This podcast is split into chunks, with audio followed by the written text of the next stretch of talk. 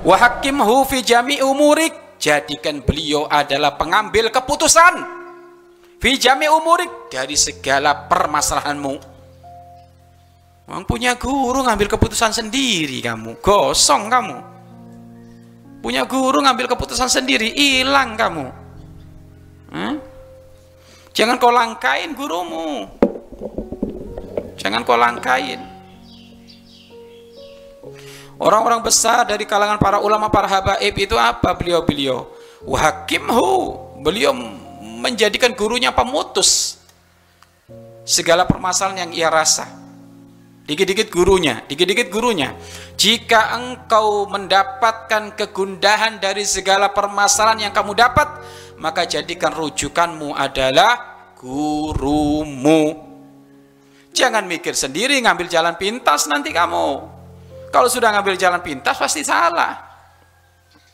Ya.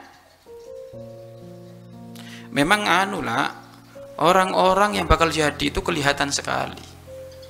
Nampak dari perilaku dohirnya, perilaku batinnya juga sambung dengan gurunya, adabnya, akhlaknya beda kok. Tengok aja ulama-ulama yang yang yang yang yang jadi itu, mereka punya hubungan khusus dengan gurunya. Yang separuh-separuh nggak bakal jadi itu. Hmm? Buah mangga itu kalau separuh itu rasanya manis atau kecut? Asam atau manis? Hmm? Daging itu kalau setengah mentah, setengah matang itu rasanya kayak apa? Alot atau empuk? Ya itu. Separuh jadi, separuh enggak. Separuh malaikat, separuh setan. Itu. Eh? Kenapa? Kurang pasrah. Makanya kepasrahan dirimu kepada seorang murabi, seorang guru itu mempercepat dirimu akan mendapatkan sirrul sirrul sirrul syuyuh rahasia-rahasia daripada gurumu.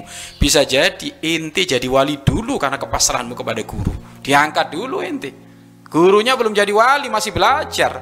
Tapi karena muridnya ini pasrah, toat, gurunya dijabagai, di, eh, di, eh, dijadikan sebagai pemutus segala permasalahannya nyampe dulu dia karena kepasrahannya. Cerita seorang murid yang ber, bermakmum kepada gurunya tiba-tiba sang murid tadi berkata guru batal sholatmu guru. Loh, batal kenapa? karena engkau di saat menjadi imam. Menjadi imam aku ketemukan ternyata dari tubuhmu keluar darah bercucuran yang begitu banyak. Darah apa gitu? Enggak keluar darah apa-apa Gamisnya gurunya tetap warnanya putih, kok ternyata muridnya ngelihat keluar darah banyak. Ternyata apa? Dipikir-pikir, oh muridku sudah kasyaf dulu ini.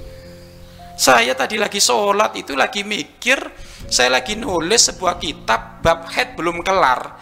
Jadi lagi baca fatihah itu ingat bab head. Akhirnya muridnya, loh ini guru gimana sholat kok belepotan dengan darah kayak gini? Batal sholatmu guru, bisa jadi muridnya nyampe dulu kasyaf dulu. Kenapa? Karena totalnya seorang murid, baik prasangka seorang murid kepada guru, nurut patuh kepada gu, guru. Jadi yang menjadikan hebat itu bukan karena hafalanmu yang hebat, bukan nurut patuhmu itu loh. Itu yang menjadikan hebat. Ya? Kalau ternyata gara-gara hafalan orang jadi hebat, iblis itu nomor satu bro. Orang hebat itu iblis. Kurang apa cerdasnya iblis itu? Huh? Mana iblis? Nyungsep masuk neraka. Kenapa? Sombong iblis. Lo orang nggak nurut, nggak patuh kan sombong itu. Biasanya anak an, murid yang sombong, yang susah diatur itu biasanya satu. Anaknya orang yang punya pangkat. Atau anaknya orang kaya raya. Gampang ditolak sini, saya ke sana Hmm. Itu susah gede. Tapi kalau anaknya orang nggak punya, apalagi orang tuanya sudah meninggal itu paling hidup itu paling cepat jadi itu. Ya. Makanya kadang kelebihan dunia itu menjadikan sebab kadang orang juga susah nyampe, susah pinter, susah dapat ilmu manfaat